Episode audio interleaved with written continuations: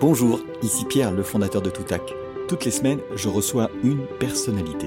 La cheminée est allumée, on est sur une péniche, au bord de la Seine, et c'est une discussion à bâton rompu autour d'un moment qui a changé leur vie ou le cours des choses. Mon podcast, il s'appelle Déclic. C'est une seule prise, zéro montage, zéro coupe. Un déclic dans notre vie, on s'en souvient. Il prend de la valeur avec le temps parce qu'il est porteur d'enseignement et comme une Madeleine de Proust, à certains moments, il revient. Une date, un visage, un geste remonte à la surface et quand on en parle, la voix change et se raffermit tant le souvenir est vif. Alors, dans le désordre, vous entendrez parler de vaches, de rupture de négo, d'araignées rouges et de bien d'autres choses. Il est 13h17 aujourd'hui, le temps est assez maussade et nous sommes plus en extérieur mais toujours en bordure de Seine. Je m'appelle Pierre et suis le fondateur de Toutac qui crée des podcasts dédiés à la formation et à la communication par la voix et produit donc Déclic, ce moment où tout bascule. Dans le fauteuil à côté de moi, nous accueillons Laurent Bignolas. Bonjour Laurent. Bonjour Pierre. Merci d'avoir accepté cette discussion. Tu es un journaliste de télévision qui se lève très tôt, puisqu'après avoir présenté France TV Info à son lancement, tu es maintenant l'animateur de Télématin. Auparavant, tu as aussi eu la charge de présenter le journal télé régional et national de France 3. Tu es aussi membre du conseil d'administration de France, Télévisions en tant que représentant du personnel. Et tu as présenté le magazine Faut pas rêver, mais aussi Thalassa. Et le lien doit être là où euh, tu es un passionné, c'est-à-dire passionné de mer et de chevaux. Bon, je n'ai pas tout cité peut-être, mais ma première question, euh, avant que tu nous dévoiles le déclic, ce moment où tout bascule, c'est après, tant de journaux, mmh. euh, d'interviews, euh, c'est quoi le, sel de ton métier? Qu'est-ce qui te fait lever euh, aussitôt le matin? Bah, Je crois que c'est la passion des autres. l'envie de rendre service, l'envie d'accompagner les uns et les autres, l'envie de briser des solitudes et, d'être le, relais entre les bonnes idées, de faire en sorte que les uns et les autres qui ont effectivement des, de, jolis projets, qui prennent de belles initiatives, qui pensent euh, à leurs enfants, leurs petits-enfants, à l'avenir de la planète, euh, se connaissent, s'apprécient, s'écoutent. Moi, j'aime bien écouter les uns et les autres, j'aime bien écouter euh, les histoires, les expériences, et puis aider les uns et les autres à se réaliser. Voilà. Donc, c'est ça, en fait, qui me motive tous les jours. et donc, tu te lèves à quelle heure le matin? Oh, c'est entre 3h30 et 4h10, quoi, selon euh, si j'ai besoin de me raser ou pas, parce qu'il y a polémique sur la barbe ou pas. Donc euh, voilà. Quoi. Et, et, quand tu arrives euh, donc dans les studios, il y, y, a un parfum particulier d'être là très tôt. On n'est pas un peu le maître du monde quand, quand, quand tout le monde dort et qu'on est debout non, on est plutôt de, le liftier de l'ascenseur, parce que je descends de mon bureau où je suis allé travailler à 5h moins le quart, 5h, euh, où j'ai commencé euh, effectivement à réécrire euh, des textes, des fiches qui ont été un peu préparées euh, sur l'émission et que je dois reprendre à ma voix, que j'ai déjà lu la veille mais qui ont euh, mûri et, et, et, qui ont tourné dans ma tête comme ça pendant la nuit. sans que j'en fasse des cauchemars, attention, ou des rêves, hein, bien sûr. Mais le lendemain, je suis prêt. Et avant de, de boire un café, ben, j'écris, je, je, relis, je réécris, je, je me mets parce que c'est quand même trois heures euh, quotidiennement, hein, donc six jours sur, euh, sur 7. Euh, c'est beaucoup, c'est la, la, plus longue émission, je dirais, hebdomadaire, comme ça, en, en temps d'antenne. Et j'ai besoin d'écrire et de me remettre dans, dans l'actu que j'ai un peu suivi en, en, regardant, pourquoi pas, en décaler un journal télé de la veille au soir, le lendemain à 3h30 du matin, ça m'arrive, selon ce qui se passe dans le monde. Et effectivement, un peu le liftier, parce que je descends de ce bureau au septième étage et je descends au zéro. Et, et au zéro, il y a rarement du monde sauf effectivement euh, le coiffeur, la maquilleuse qui sont là et la machine à café. Et j'adore. Alors, il y a un peu une connivence spéciale oui, quand même. Oui, il y a un moment particulier parce que euh, c'est l'heure euh, blanchie à campagne et où on allume les lumières un peu partout, des lumières de, de, néon, des lumières un peu blafardes dans des couloirs où les uns et les autres commencent à arriver. Et j'adore arriver, euh, être là et avoir le sourire quand ils arrivent, euh, qu'ils soient éclairagistes, euh, accessoiristes sur le plateau, cadreurs, réalisateurs, peu importe et puis je fonce euh, effectivement au maquillage. Et là, effectivement, il y a une odeur. Mmh. Il y a, je quitte l'odeur de la machine à café, où je vais, où je prends peut-être un café ou pas, ça dépend qui y a autour. Et je file dans, dans les produits de beauté. Et là, euh, même si c'est pas pour longtemps, il y a, y a, cette odeur d'esthétique. On rentre dans la production, on rentre dans le paraître. Ouais, Voilà. Et, là, donc, il faut afficher le sourire et, et le bien-être. Et là, c'est le moment où tu te dis, ça va bientôt commencer. Euh, c'est le moment où le compte à rebours a déjà un peu commencé, où je commence à regarder ma montre. Je piave d'impatience, mais je reste zen en me disant, il faut pas que ma nervosité se voit et une influence sur le, sur le bien-être des gens qui sont au travail autour de moi. Alors parlons des clics. Est-ce que tu as un moment dans ta vie euh, professionnelle, personnelle, qui a fait euh, un déclic professionnel et qui a euh, fait que tout a basculé? C'est une question grave parce que moi, le déclic, il est tous les jours, plusieurs fois par jour, dès que j'ai une rencontre, dès qu'il y a une idée, dès qu'il se passe quelque chose, dès qu'il y a une petite lumière qui s'allume. dans ma vie, il y en a eu des, moments de plus ou moins importants.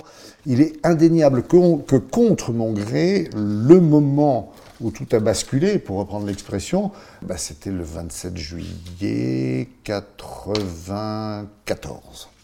Qu'est-ce qui s'est passé le 27 euh, J'ai pris euh, un train et un taxi pour rentrer et m'installer dans Paris. Et je ne savais pas que c'était Paris. Alors, c'était le jour de mes 33 ans. Je n'ai pas été crucifié euh, sur l'autel sur du paysage audiovisuel euh, public et français. Mais il s'est passé quelque chose. Un peu contre mon gré, parce que j'étais un farouche défenseur de la proximité, euh, de la télé, de la radio régionale. En, en, fait, Paris avait besoin, Paris le national avait besoin d'un. À l'époque, tu étais en Auvergne? Moi, j'étais en Auvergne. Et il se trouve que quelques mois auparavant, Michel Delisot, qui euh, avait une des rares émissions dans le PAF qui parlait de la télévision euh, sur Canal, euh, m'avait envoyé une équipe télé en disant Bah ouais, Laurent Bignonès, on va regarder les chiffres, c'est celui qui, en France, fait les meilleures parts d'audience. Bon, il n'y avait pas toutes les chaînes de télévision qu'il y a aujourd'hui, on est mmh. d'accord. Mais c'est vrai qu'on était bien au-delà des 54% d'audience, ce qui était énorme. Mmh. Donc je battais comme il le disait lui-même en, plateau, Léo Krent, Chazal, tout ce qu'on veut, etc. Et qu'à ce titre-là, bah, il y avait le côté moqueur, parce que c'était au moment du film La Vengeance d'une blonde, qui raconte l'histoire d'un présentateur de région qui devient célèbre, etc. Donc ils ont fait ce petit parallèle, puis il se trouve que j'ai eu droit à un portrait euh, filmé euh, par une équipe de, Canal, ils sont venus, alors ils voulaient me montrer euh, un peu comme Christian Clavier dans ce, je crois que c'est lui, oui, me semble-t-il, dans, dans ce film, comme étant le, petit notable de région. Or, je n'étais pas le notable de région, mais eux s'attendaient à ce que j'aille serrer la main de Valéry Giscard d'Estaing, qui était le président de la région Auvergne où je travaillais, mmh. euh, Roger Quillot, qui avait été euh, ministre euh, de la ville aussi à l'époque sous Mitterrand, etc., où il y a beaucoup de personnalités, Michel Charras beaucoup de personnalités politiques, Jacques et donc tu décides et, et là, je leur dis non, c'est pas moi. Moi, ma journée au boulot, voilà comment elle se passe. Et là, ils sont restés une journée de plus, ils ont tourné, c'était avec Daniel Wolfram, reporter, euh, qui est revenu sur le service public à France 2, et ils ont filmé un pauvre gars qui était là, un journaliste tout simplement, qui avait foi en son métier, et qui passait surtout beaucoup de temps à l'écoute des uns et des autres, dans, les salles, dans les salles de montage, en relevant les manches, en écrivant, etc., en allant voir les uns et les autres pour écrire une histoire. Et alors pourquoi tu montes à Paris Parce que, ben, un peu connu, ils se disent tiens, on a besoin de gars comme ça, euh, sans doute, se disent-ils ça. Et euh, à l'époque, Henri Sagnier, Patrick Visonneau, etc., ils m'appellent et ils me disent bah voilà, on a un problème pour l'été prochain. Est-ce que hum, tu peux venir à Paris? Excusez-moi, mais là en ce moment, j'assure aussi la permanence à France 3 Auvergne. Mon rédacteur chef n'est pas là, je suis adjoint. Euh, j'ai des plannings à faire, on se rappelle demain. Hmm. Non, me disent-ils, c'est important. C'est quand même une place euh, de présentateur au national. Je dis, ah bon, c'est quoi l'histoire? Et donc, euh, huit jours après, ok, j'ai dit, oui, bon, j'ai le temps, j'ai rien de prévu cet été. Euh, mes vacances sont, euh, tombent à l'eau, donc il euh, n'y a pas de problème, je viens faire le remplacement. Et, il se trouve que c'était l'été 94 et que je suis arrivé le 27 juillet pour faire ce, remplacement. Et quand j'ai fait mon pot de départ, on m'a dit non, non, c'est pas possible, on te garde, donc c'est un pot d'arrivée. Donc là, tu passes d'une rédaction régionale. régionale à la présentation du journal national. Oui. Et qu'est-ce que ça change? Eh bien, ça change beaucoup de choses. Alors, sur le plan professionnel, bien sûr, mais peut-être d'abord sur le plan personnel, parce qu'il a fallu que j'accepte d'être reconnu comme quelqu'un qui avait quelques qualités. Ce que je n'ai jamais pensé être jusque-là, de par sans doute l'éducation en famille, parce que quand on est le quatrième de cinq enfants, bah, on n'est pas on est ni le premier ni le dernier déjà. Mmh. Puis que bah, moi, je passais entre les gouttes, comme on dit, que j'arrivais à faire mon petit bonhomme de chemin et que je n'inquiétais personne, donc on faisait pas plus attention à moi que. Et donc tu essayais de trouver ta, ta voie J'essayais pas du tout. Non. J'essayais pas, je vivais mon, truc, euh, j'étais bien. Partout où je suis, je me sens bien, où je trouve, j'allais dire, les, arguments, les atouts pour me sentir bien. Mais ça change quand même la vision mais ça change la vision de soi-même. À un moment donné, de se dire on est attendu, on, est demandé, il n'y en a pas 50, on est le premier euh, à partir de régions pour faire du remplacement sur le national, euh, pour, auquel on confie comme ça d'un seul coup une mission importante. Pour moi, c'était très lourd. On me dit non, tu es capable. Euh, et, voilà, donc euh, je me suis regardé autrement. Alors pas dans la glace parce que je m'aime pas, mmh. mais euh, j'ai été obligé d'apprendre à m'aimer. Apprendre à m'aimer. et, ça, c'est quelque chose d'hyper important. Est-ce que, le, regard, des autres a changé sur toi? Ah bah oui, mais euh, comme j'ai déjà gardé des, vaches dans mon enfance, comme euh, vécu à la campagne, euh, dans les petites villes, j'ai fait le coup de poing dans des quartiers difficiles quelquefois aussi, même si j'étais un petit bourgeois de la ville de Bourges où j'habitais, mhm. un petit berruyer bourgeois. J'ai vécu des choses un, peu difficiles, un peu conflictuelles, donc il ne faut pas me prendre pour un imbécile non plus. Je savais quand on me passait la main dans le dos, il y avait forcément euh, un revers euh, lifté derrière, voire une mine euh, posée juste devant. Mais bon, c'est pas grave, je suis capable d'accepter ça. Et, en même temps, je me suis dit, je préfère moi vivre ces choses qui sont très dures sur le plan professionnel, d'être jalousé, d'être envié, d'être méprisé, d'être montré du doigt, d'être moqué. Je préférais que ça soit moi parce que moi, je suis capable de supporter ces choses-là. Hum alors que d'autres n'auraient pas été capables et auraient été sans doute euh, malades. Je vais revenir sur, le moment où, euh, je sais pas, on t'appelle au téléphone, tu montes. Est-ce que tu as euh, un souvenir, une musique, un parfum, une lecture que tu fais à ce moment-là qui marque quelque chose? Est-ce que ça as un écho dans ta tête? Oui, j'ai un écho de nature parce qu'il fallait à ce moment-là que je dise adieu à une vie dans un environnement euh, très vert, très rural, dans l'Auvergne. où Je passais mon temps à la pêche à la mouche ou à faire mon feu de bois, vivre dans la nature, euh, à respirer, à monter à cheval, à partir dès que je pouvais euh, faire du bateau, sentir l'iode, etc. Et là, d'un seul coup, je me suis senti, je me suis dit, je vais être prisonnier de la ville. Mm je le refusais et en même temps je l'acceptais en me disant euh, mets-toi un petit coup de pied dans la fesse, euh, la deuxième en partant de la gauche, parce que euh, va falloir quand même que, que, tu t'acceptes et que, et que tu vives d'autres expériences que celles du confort. et, est-ce que tu as un processus de décision? Tu sais, on connaît des gens, peut-être que tu en connais, lorsqu'ils ont des décisions à prendre, ils prennent un tableau Excel et puis ils mettent des croix sur les plus et les moins. Et puis et puis peut-être qu'à la fin, d'ailleurs, on ne tient pas compte de tous ces plus et les moins, mais quand tu le décides, euh, d'abord, je ne sais pas si tu as hésité, euh, tu es dans une rédaction régionale, on présente le, présentateur national, c'est peut-être mm. pas une hésitation à avoir, ou euh, comment tu prends ta décision, et une fois que tu as pris cette décision-là, est-ce que ça a été un enseignement pour d'autres décisions que tu as dû prendre? Bah, Tous les éléments à cette époque-là étaient un petit peu contre moi sur le, bonheur, sur le plan privé, euh, euh, avec une, séparation. Euh, c'était difficile. Bon, voilà, avec. donc se, dire, bah oui, de toute façon, bah, allons-y, mes potes, mes copains, c'était dur mais j'ai pas hésité parce qu'il fallait tourner la page, parce que les événements faisaient qu'il fallait que je fasse un, je passe un petit coup de balai, non pas que je tourne la page, mais que j'écrive un autre chapitre. Mmh. Je le savais.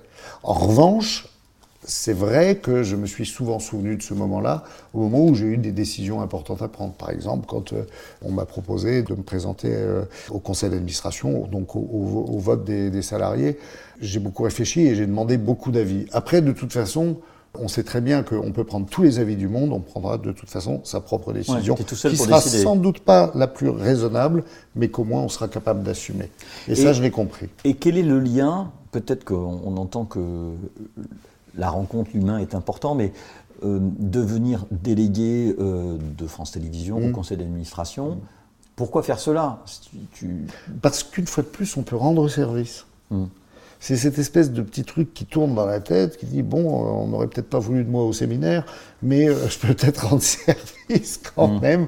Et c'est vrai qu'en plus, c'était pas un rôle de, délégué euh, syndical, etc., ce qui m'allait pas très bien, mais qui était plutôt un rôle de relais entre euh, un pouvoir très centralisé hein, à l'époque, il y a 15 ans quand même à France Télévisions, avec des Mais tu es toujours aujourd'hui. Je le suis pour les, les, derniers temps parce que après 15 ans et trois mandats, j'ai décidé de dire bah j'étais sollicité pour pour repartir l'an prochain, mais je pense qu'il faut que une autre génération arrive à mm. cette place-là. Parce que c'est plus du lobbying finalement euh, au début. Et après, c'est plus, euh, comment dire, euh, de, la complicité, de, la création de liens, donc un peu du lobbying aussi, mais c'est en rien un rôle revendicatif, c'est c'est pas la même chose que les autres instances. Et est-ce que tu as connu, en tant que membre du conseil d'administration, des moments difficiles? Oui. Parce que euh, tu es à la fois de l'intérieur, hmm. euh, on est dans un média, donc hmm. tout se sait, globalement. Qu'est-ce qui était compliqué dans ce... Dans ce... Est-ce que tu as un moment dont tu te souviens où, euh, où ça a été difficile? Ah, Il y a deux moments qui ont été compliqués où, où je suis resté quand même les bras ballants. Le, premier, c'est peut-être quand on voit. Euh, il y a des, des, des, gens qui sont nommés, hein, euh, des, personnalités qui sont nommées par l'État, par le CSA, etc., dans un conseil d'administration comme celui de France Télévisions. Il y avait un grand cinéaste, entre autres, auquel tout le monde voue euh, un, respect, comme moi encore aujourd'hui, mais qui, au moment d'un débat important sur justement l'avenir de la diffusion du cinéma, la télévision, etc., bah, c'était presque endormi. Quoi. Quand il y avait des, des réflexions après, je me suis dit, bon sang de bonsoir, ce sont des personnalités que euh, normalement l'audiovisuel devrait faire vibrer et, euh, et, qui sont là, qui s'en foutent un peu, qui viennent chercher un, un jeton de présence. Je me suis interrogé sur la responsabilité des uns et des autres comme ça à siéger. Et, et en fait, parce que pour moi, ça voulait dire que les gouvernances étaient mal foutues quand même et qu'il fallait que ça change. Ce qui s'est passé euh, depuis mais on ne faisait qu'entériner, qu'on vote ou pas, contre ou pas, c'était une tribune, ou voilà. Mais il fallait qu'il y ait une participation plus importante. Et ça, on l'a obtenu par la suite, peut-être parce que aussi les représentants du personnel, euh, les élus, pardon, par euh, des salariés au conseil d'administration, ont su apporter euh, une forme de dialogue un peu différente que dans d'autres instances. Et puis il y a eu le moment aussi où il y a un de mes patrons qui était en bisbille avec, avec l'Élysée. Et, et, tout le monde comprendra dans les années où la pub nous a été supprimée mmh. et, et, où il y a eu un, un vote qui était symbolique et où on a échangé les uns les autres, et y compris avec le président directeur général de l'époque, jusqu'à minuit, minuit et demi, la veille euh, de ce conseil d'administration, où on se dit, on n'est quand même que des relais, que des outils aussi pour certains. Et une fois de plus, la politique de la main dans le dos, ça se passe bien. Sauf que, voilà, j'ai pris une décision euh, qui, était, euh, qui était la mienne, qui était celle aussi du syndicat, que, j'ai consulté quand même parce que j'étais présenté par la, CGT, et, et, avec lesquels on a souri parce qu'on s'est dit quand même, la CGT qui sauve un patron la tête d'un patron que là, vous face au pouvoir. Vous avez été face au pouvoir pour dire non, c'est ça? C'était ça l'idée? Oui, oui. D'accord. Euh, et, c'est curieux parce que dans ces moments-là, on se dit tiens, on compte aussi un peu plus que professionnellement euh, à l'antenne, on va dire, ou en reportage, parce qu'à ce moment-là, il y a euh, des députés, sénateurs et, autres qui, qui, viennent te voir, Pierre, mmh. et qui nous disent bon, qu'est-ce qu'on doit faire, qu'est-ce qu'on doit voter mmh. Mmh. Et donc on se dit tiens, une fois de temps en temps, quand même, l'humain compte. Puisque, puisqu'on parle d'humain, et je me reviens à, ce que tu, à ton moment, c'est-à-dire le moment où tu mm. deviens présentateur, donc tu fais des interviews, beaucoup d'interviews, j'imagine. Tu le fais en, ce moment toujours dans, dans Télématin, euh, tu as une séquence d'interviews. Oui, à 8h15. À 8h15. Euh, qu'est-ce que tu attends de, des gens? Là On est en train de discuter. Moi, je ne suis pas un journaliste, donc je, discute avec mm. toi. Euh, c'est quoi un interview et, pourquoi tu. Euh, c'est un moment important pour toi? Tu cherches quelque chose dans un interview? Qu'est-ce que tu cherches Ou pas? Une interview, c'est une rencontre. C'est une rencontre qui peut être très très brève. Un journal télévisé, on reçoit un ministre, un président de la République, un opposant politique, un syndicaliste, un chef d'entreprise, etc. On va chercher, on va pousser dans des retranchements sur un laps de temps très court hein, pendant les jours. Ça veut dire que tu vas reposer euh, dix fois la question, comme ça c'est déjà. Ça peut arriver, oui. Ça, peut arriver. en Angleterre, ça arrive. J'ai même dit à un premier ministre euh, à l'époque, Alain Juppé, euh, sur la vente de Thomson. Hum et, qui me disait euh, euh, Thomson, c'est un, franc symbolique. Mm. Je dis comment peut-on être Premier ministre, Monsieur Juppé, et dire une chose pareille? Comment? Et là, il y a eu un blanc, il y a eu une réponse un peu colère, réactive, etc., qui a fait quelques dépêches euh, AFP. Alors c'est des moments comme ça, quelquefois, qu'on cherche. Non pas pour le spectacle, mais parce qu'on est dans la rapidité. Mais en fait, moi, quand je prends du temps pour aller rencontrer des gens, c'était le cas dans tant de pays du monde, pour euh, Faut pas rêver, euh, sur Thalassa aussi, dans les petits ports du littoral français, ou le matin, par, en ligne, en direct, derrière l'ordinateur, à distance, donc avec les uns et les autres, qui sont tous différents les uns des autres. Euh, en fait, on, va chercher une information euh, qu'on estime être une information primordiale euh, à donner en échange. Donc, en fait, on cherche toujours quelque chose. On part pas pour discuter comme ça. C'est-à-dire que tu prévois, tu, écris tes questions. Il y a, y a une, il n'y a, y a, a, même pas une trame, il y a des questions, il y a des points auxquels euh, il faut penser, il y a des choses qu'on a envie de savoir, etc. Mais c'est surtout basé aujourd'hui, ces rencontres-là, hors journal, hein, parce qu'il y a mm. cette petite différence, qui est plus basée sur l'expérience, sur euh, le entre nous. Mm. Hein, c'est très, euh, allez, très franchement, allez, c'est quoi là dans votre tête Vous pensez à quoi? Allez, vous l'aimez pas, machin, on est que tous les deux. Mais est-ce que, est que tu as des souvenirs de, de d'entretien comme ça, d'échanges particulièrement marquants? Alors, c'est toujours le même parce que tout le monde m'en parle aujourd'hui. C'était avec l'ami Dupontel, je dis l'ami. C'est qui Dupontel euh, Dupontel, mais notre ami euh, Dupontel, l'acteur, réalisateur avec lequel je m'étais fâché à l'antenne en direct, alors que tout le monde savait euh, dans son entourage que j'avais pas vu son film. Et il me l'a reproché en direct. Et voilà, donc il y a eu euh, une petite esclandre à l'antenne, mais c'était pas grave. En fait, la production, son attaché de presse n'avait pas joué le jeu, et comme quoi, bah, il y a des moments où ça peut être perturbant. C'est-à-dire qu'il a fait ce que j'attendais, mais justement, sachant que je pouvais m'y attendre, je m'étais dit non, il fera pas ça. C'est un type intelligent et que j'admire et que j'aime beaucoup. Et ben voilà, il a dit monsieur, vous ne savez pas faire votre boulot. Il m'a envoyé péter, etc. Et donc moi, je lui ai dit bah écoutez, ça laissera plus de temps aux gens intelligents. Merci, à bientôt.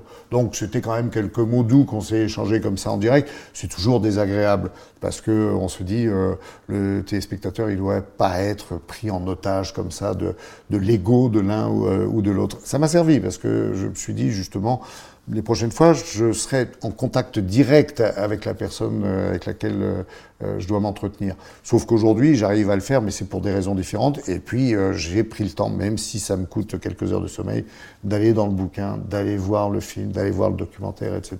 Donc, tu en as tiré un. On tire toujours une, leçon. d'un échec ou d'une victoire. D'accord. Euh, et, dans ces. Là, tu nous as parlé d'un moment qui avait été un moment un peu, un peu critique. Anecdotique. Anecdotique, mais, mais, critique.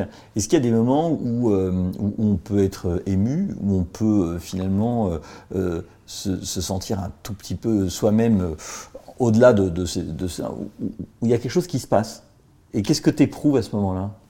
Il y a toujours un truc qui se passe, parce que d'abord, la personne qui répond aux questions, elle a euh, pour X raisons, elle a, envie euh, de, répondre aux questions. C'est pas comme quand on est en tournage, ça m'est arrivé, d'aller chercher, de dire allez, racontez-moi ce qui s'est passé, je veux savoir, et la personne vous ferme la porte au nez, qu'on a l'impression de vendre un aspirateur à quelqu'un qui en a déjà trois. Donc euh, ça c'est dur.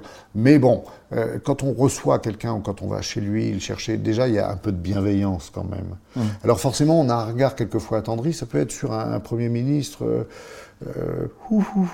hmm. qui s'endort hmm. juste avant le début du journal, que vous réveillez du coup en donnant un coup de pied pour que on, le voit sourciller euh, au moment euh, au, début du journal dans le sommaire. Ça peut être aussi un président de la République qui vous dit ah, je suis fatigué. et, et, qu'on trouve émouvant parce que il va parler de la police de proximité en disant les pauvres gars, quel métier de merde.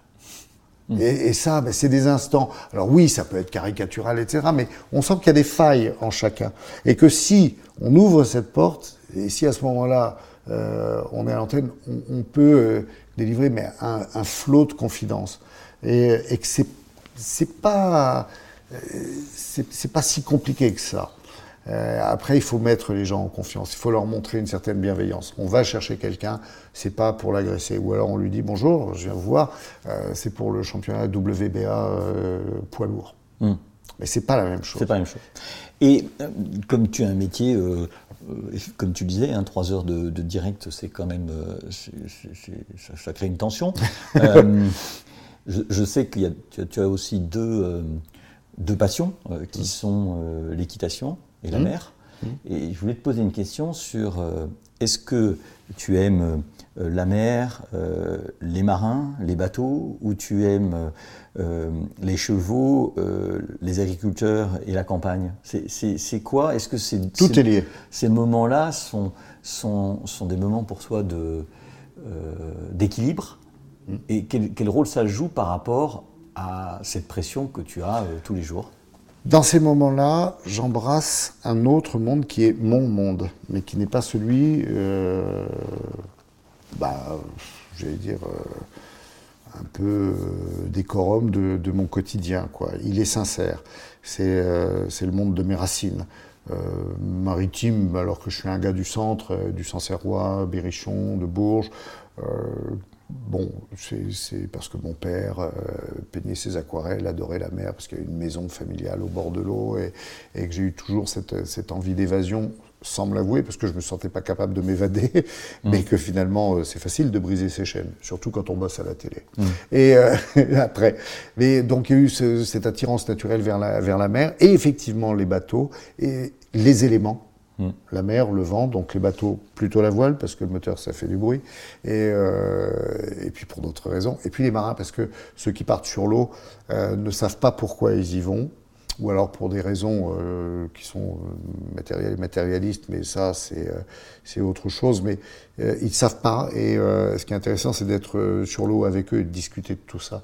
Alors pourquoi ils sont là Parce qu'on se fait mal sur l'eau. Mm. On se fait très très mal, on, on vit dans des conditions difficiles.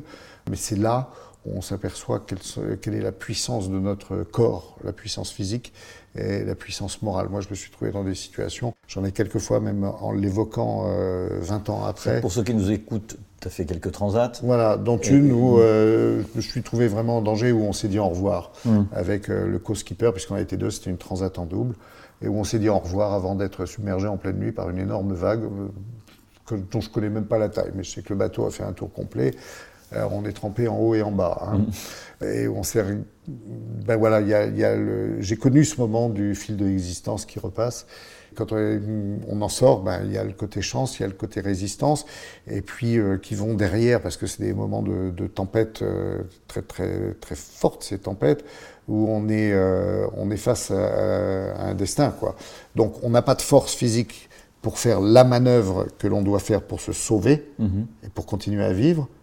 Et pourtant, on l'a fait. Hmm. On l'accomplit. Hmm. Donc ça, c'est un truc euh, de dingue. Et puis à la beauté, parce qu'il n'y a pas une heure où le peintre euh, change le paysage comme ça. Et... Je ne connais pas sa signature. Mais le créateur, je cherche euh, hmm. le nom du, du peintre en question. Mais c'est juste magnifique, paisible. Et puis on est en, on est, on est dans la nature, on fait partie de tout ça. On ne se rend même pas compte du danger que peut représenter une baleine qui est juste là, qui vous sourit en pleine nuit, ou qu'on va suivre parce qu'on fait la même route euh, en pleine journée dans des vagues immenses. On s'en rend pas compte parce qu'on se dit, mais je ne lui veux pas de mal, donc elle ne m'en veut pas. Mm. Je ne la perturbe pas, puisque je, fais partie de ce monde. Voilà, mais c'est pareil pour un insecte. Et puis à cheval, euh, c'est la terre, c'est sont mes racines, mm. c'est l'animal qui n'est pas forcément plus intelligent que tel autre animal, etc., mais auquel on n'impose pas forcément quelque chose, mais duquel on obtient quelque chose par une forme de communication qui n'a rien à voir avec la parole, l'image, etc. Et c'est un petit peu la même chose avec euh, ces taiseux qu'on trouve à la campagne, qui sont mon monde à moi, avec lesquels on n'est pas forcé de faire des grandes phrases en employant le... Ces deux mondes t'équilibrent dans... Complètement. D'accord. Complètement. Écoute Laurent, avant de, conclure, je voulais te poser une question. Si tu es, si avais envie d'écouter euh, quelqu'un dans Déclic pendant 30 mmh. minutes, et j'aimerais plutôt une femme, est-ce que tu aurais quelqu'un à nous suggérer pour que je puisse euh, lui parler et discuter pendant 30 minutes? Je crois que ce serait Hélène Grimaud.